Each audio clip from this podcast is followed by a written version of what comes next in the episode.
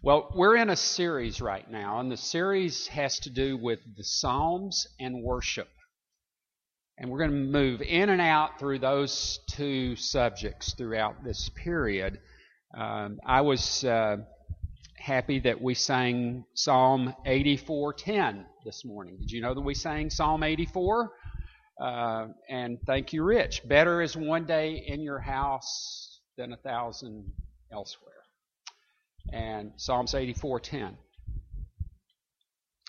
I want to start today. Uh, the sermon's entitled "People Who've Prayed the Psalms or Not," and I want to start today with Ahaz because Ahaz is, is an important character to talk about his worldview, how he approaches things, and I'm going to contrast him with David uh, in the second half of the sermon.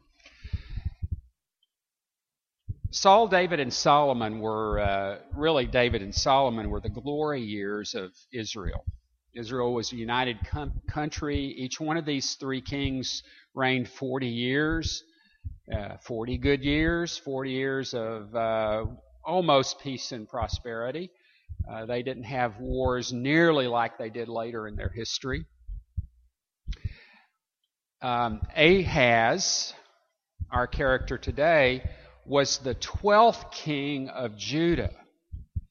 Because after Solomon, this united, peaceful monarchy split into two nations. Southern nation called Judah, the northern nation called Israel or Samaria. And things were never good after that, after they split. Ahaz was the 12th king in the southern kingdom, Judah.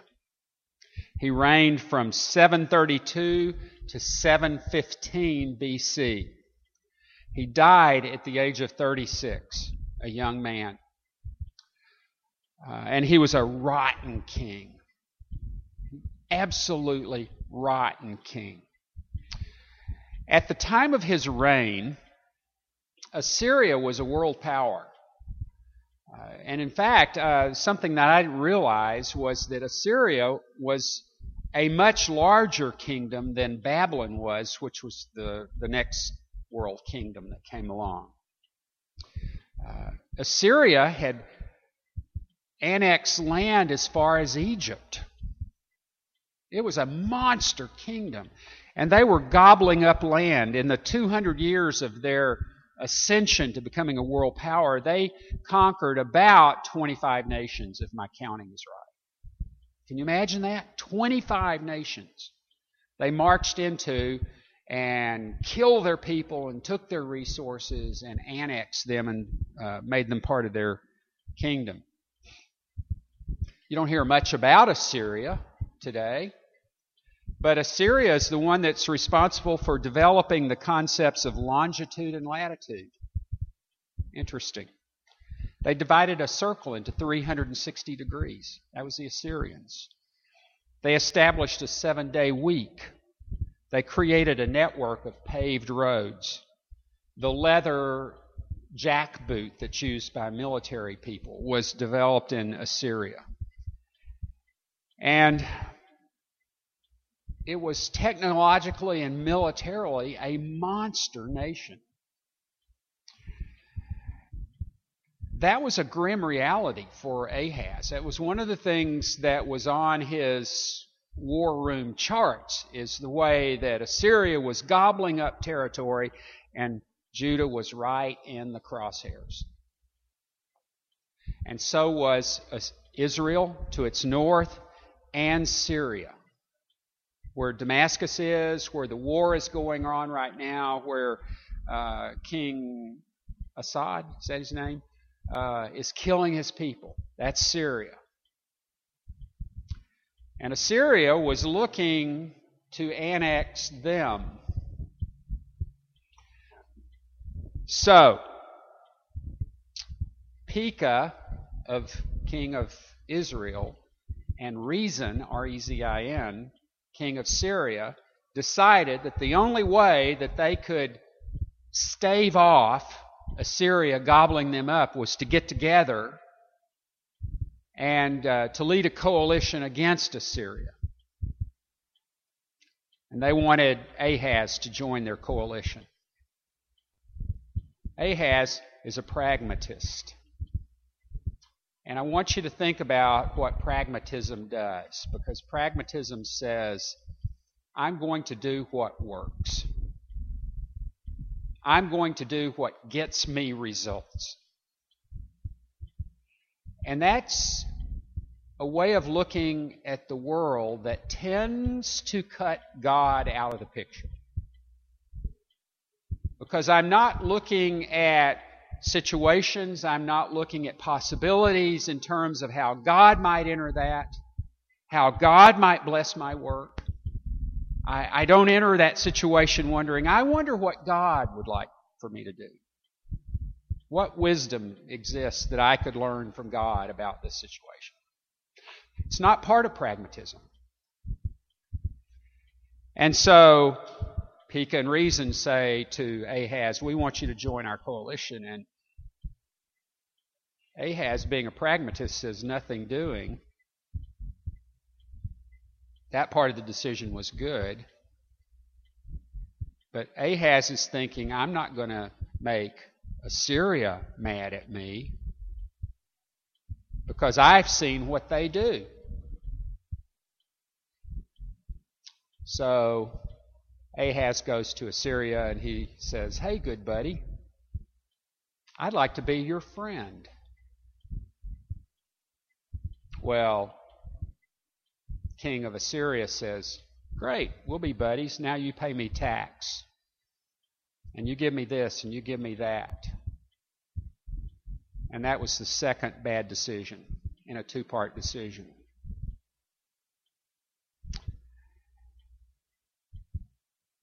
Second Kings 16 defines what Ahaz believed, which led him to these decisions. Apparently, he admired the kings of, of Israel to some degree because he followed their model of leadership. He adopted their gods. So the text that Robin read to us today about Ahaz uh, talks about that, how he, he took his own object, objects of worship out of the temple and he cut them up and, and threw them away. And he nailed the door of the temple shut so people couldn't go there. And he put altars on the high places to Baal and Asherah so that his people would have lots of those kinds of opportunities, but no opportunity to worship God. He learned that from his neighbors. Not only that, but Ahaz believed that there was, there was some sort of pragmatic good to be achieved from uh, following these false gods. I mean, Pekah and Rezin had come down into Judah and had sort of kicked his butt. And so he's going, Well, those gods must be good. Look what they did to us. And so Ahaz takes his little boy, his firstborn son, and cuts his throat and offers him on an altar to Baal. Can you imagine that? It's horrifying. He was pragmatic. He was willing to do whatever he believed would help him to achieve his goals, including worshiping the gods. Ahaz wasn't the first person to think this way. Uh, remember when Israel goes to Samuel and they say to Samuel, hey, we want a king like all the rest of the nations. Seems to be a pretty good idea. Pragmatic. Pragmatism. We want to do what the other people are doing. We want to do what seems to work. it was a bad idea. In Genesis 11, uh, people build this tower that we call the Tower of Babel, and they say, let's, uh, let's do this thing. Let's make a name for ourselves. And it's very self actualized, self initiated. There's no God in it. Even Israel, when it was uh, fleeing Egypt and Egyptian captivity, says to Moses, pragmatism. We'd rather go back to Egypt. It's a better deal than what we've got right now. And again, God is cut out of the picture, and there's no question being asked about what, God, what has God got in mind for us. In every case, in the case of Ahaz and Babel and Israel, the basic assumption is that the solution to my problems is self actualized, is self created. Second Chronicles says that the distress of the times did not push Ahaz closer to God, but he became more faith, faithless. He became more faithless, and he sacrificed to the gods of Damascus. That would be Syria. Well, David, on the other hand, is not without his problems. Um, best examples are when he commits adultery with Bathsheba and he murders Uriah to cover his tracks. Not a shining moment for David. And then later, he decides that he's going to conduct a census of Israel, and I think it was pragmatic. He says, "We, you know, I want to know what my military might is, and so I'm going to count my troops." Well, where's God in that? There was no God in it. It was God. It was David assessing his military might. What could he do? Not what could, could God do through him. But there are some notable differences between Ahaz and David. Very, very notable differences. In the case of Bathsheba, the prophet Nathan comes to David and he tells David this story about a rich guy stealing a poor guy's little lamb. And David says, We ought to hang the guy up by the yard arm. That's unconscionable. And Nathan says, uh, David, that's you. David is, is driven to his knees in grief. Ahaz would have never done that. That would have never crossed Ahaz's mind. In the case of the illegal census, we're told this is the end of 2 Samuel chapter 24. We're told that David was stricken to the heart because he numbered the people. He realized how much he had offended God in doing that. And he offers this sacrifice of repentance. Well, you know, the sermon, I want to remind you the sermon title. It's People Who've Prayed the Psalms or Not. And so if you go to Psalm 51, you find out what David was praying, what he was feeling after his sin with Bathsheba. And he says, Have mercy on me, O God. I know my transgressions. Create in me a clean heart. The sacrifice acceptable to God is a broken spirit. Those are not contiguous statements, those are throughout that psalm. Psalm 51. A broken man. And what I'd like to suggest to you is that the Psalms help us get in touch with those kinds of thoughts. Because overwhelmingly, the Psalms are about God, not about me. Whenever I read the Psalms, I, it, it just takes my mind off me.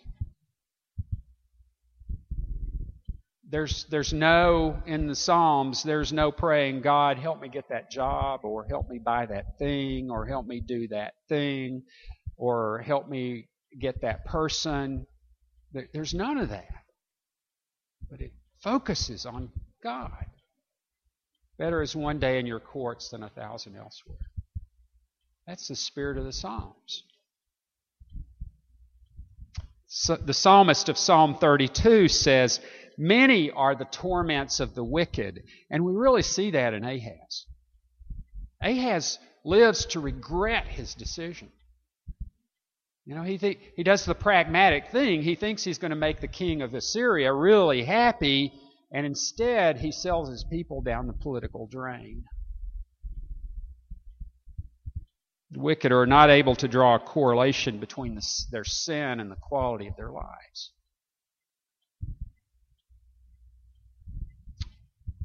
I'm sometimes amazed at how blind we are about stuff like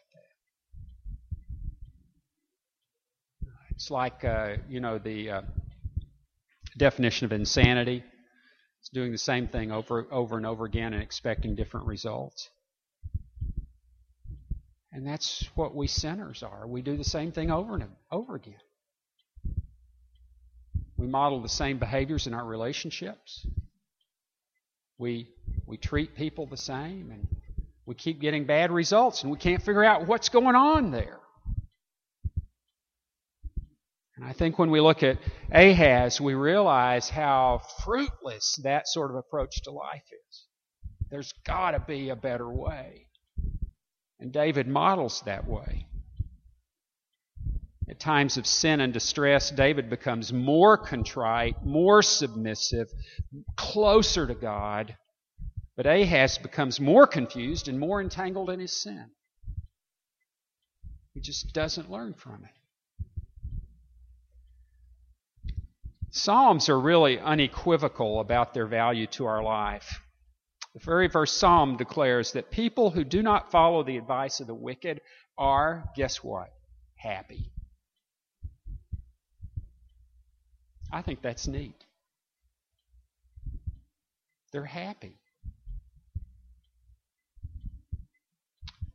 They're like trees, the psalmist says, that grow near water and bear generous amounts of fruit. And, and this is God's promise to us. to those of us who, who follow him and do what he says. Psalms 19 says, The law of the Lord is perfect, reviving the soul. It goes on, it says, Let the words of my mouth and the meditation of my heart be acceptable to you, O Lord, my rock and my redeemer. That's actually a song in, in uh, some hymnals. Let the words of my mouth and the meditation of my heart be acceptable unto you. O God, my rock and my redeemer. Psalm 119 has the same sort of sentiment. Your commandments make me wiser than my enemies. Oh, how I love your law. It is my meditation all day long. Your commandments make me wiser than my enemies. Don't you think Ahaz would have liked to have had a little bit of that wisdom when he was coming up against Assyria or against Pekah and Rezin? But it never dawned on him, it never occurred to him that maybe he ought to turn to God at those times. I, I think it, it's, uh, it has to be made clear. The Bible does not offer us a sampler of, of ideas to try out. It's not like going to a brew pub and saying, I'd like a, a five beer sample. I'd like to try a little bit of each one. Or to, to some other kind of restaurant or whatever it may be that offers you a sample. It's not that way. God says, this is what's on the menu. This is what will make you wise. This is what will give you life. This is what will shine light in your life. And in the case of the Bible, eat this. Take this in. It assumes that the blessed person has entered wholeheartedly and fully into to listening to it and taking it in. And yet, I, I think sometimes we have a have the idea that I can just take a taste and that'll be enough. And God says, No, I want you body and soul. I think we need this lesson of Ahaz and David because too often we're like Ahaz, and I'm speaking of mankind in general.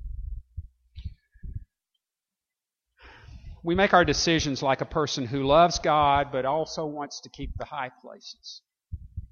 You know, I kind of like to play both ends against the middle. I'd like to hedge my bets. Because you never know when you might need a Baal to get you out of a tough spot. What do you think would have happened to Ahaz if he had trusted God? I think it'd be kind of interesting to read this story with an Ahaz of faith, don't you? Here's what I think would have happened. He would have gotten rid of the high places, certainly. He would have said, Look, guys, I was wrong. Come back to the temple. Come back to God. Forget those altars that we put up everywhere. He would have turned the problem of Pekah and Rezin over to God. The minute that he knew what they were planning, he would have been on his knees saying, I don't know what to do with these two people. I know they're about to attack me. I need your help. Three, he would have laughed at Tiglath-Pileser III and refused to give him tribute. He would have never gone there in the first place. And like Pekah and Rezin, he would have said, God, Assyria is a problem. I don't know what to do with it.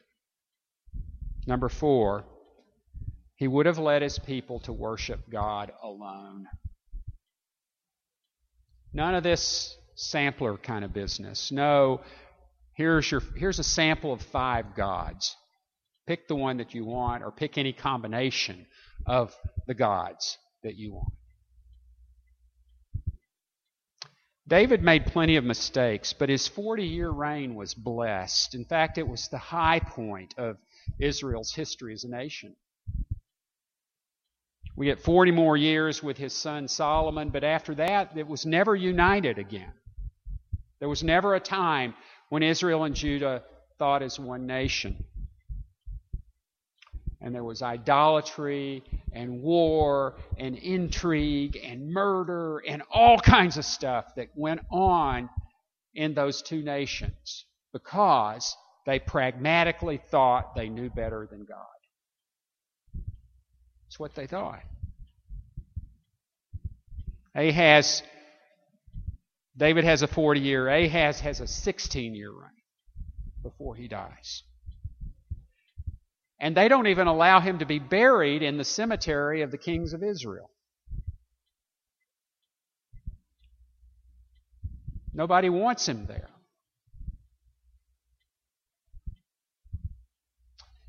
Here's some ways I think our culture is like Ahaz's. Cherry picking beliefs, a little from here, a little from there. It's what got Israel into trouble. I've used this word before. It's a great word. It's not a word you can drop when you're out at, with a group of your friends, but the word is syncretism. And that's cherry picking. It's, it's a little bit of this, it's a little bit of that, it's a little bit of this, it's a little bit of that.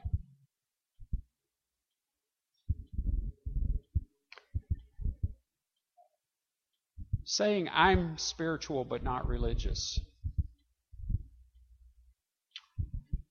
You know, I don't like the word religious because I think it confuses people these days, but if you'll allow me a little slack here.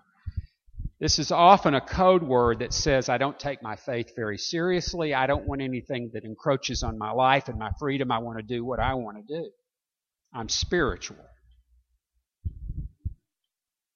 Um, it's it's a code word for spineless, commitmentless, faithless.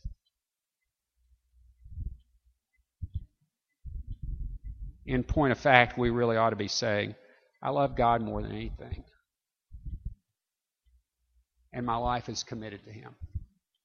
That would be the best. Third, making, a pra- making pragmatism a determinant of what we choose rather than our faith in God. I, re- I remember being kind of astounded by this. Um, years ago, I, I heard a statistic, and it had to do with, well, it wasn't really a statistic, it was more like anecdotal information, but it was about parents who counsel their kids against going into ministry because ministry, pragmatics, doesn't pay enough. Well, it's, you know, You're not going to be able to do what you might do if you got a nice job at somewhere else. And this is not a job against somewhere else, but it is a statement about telling somebody who who feels called or committed to that that uh, let's make this decision on the basis of something other than your relationship with God. Does that make sense? Which is what these parents were doing with their kids. Number four, winking at human failure. Um, setting the bar really low, in other words, I think, is, is one of the ways that we do this.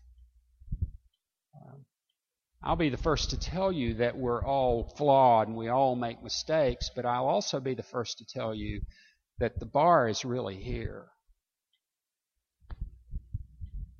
This is what God created me for. Why would I not want to live for that?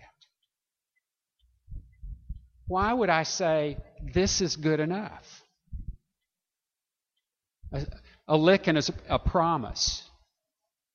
You know, we got company coming over, and Bev's going through the house and picking up, and I'm helping her. And she'll say, uh, just a lick and a promise. You know, we don't have time to, to do it thoroughly. A lick and a promise. Promise being, I'll, I'll get to this tomorrow. And that's good for some things, but it's not good for my relationship with God. It deserves more than a lick and a promise. And I think last is the failure to eat the diet that God set before us. It's one of the reasons I've been wanting to look at the Psalms, and, and I want to spend this much time in it because the Psalms tell us something about ourselves. Uh, the Psalms tell us something about our God that we worship, and uh, I think God intends for us to read them and know them and make them part of our daily lives. I'm not offering myself as a model because I'm not. I love it when I read them, but I know I don't read them enough. Cherry picking beliefs, saying I'm spiritual but not religious, making pragmatism a determinant of how I make decisions, winking at human failure, and failing to eat the diet that God has set before us.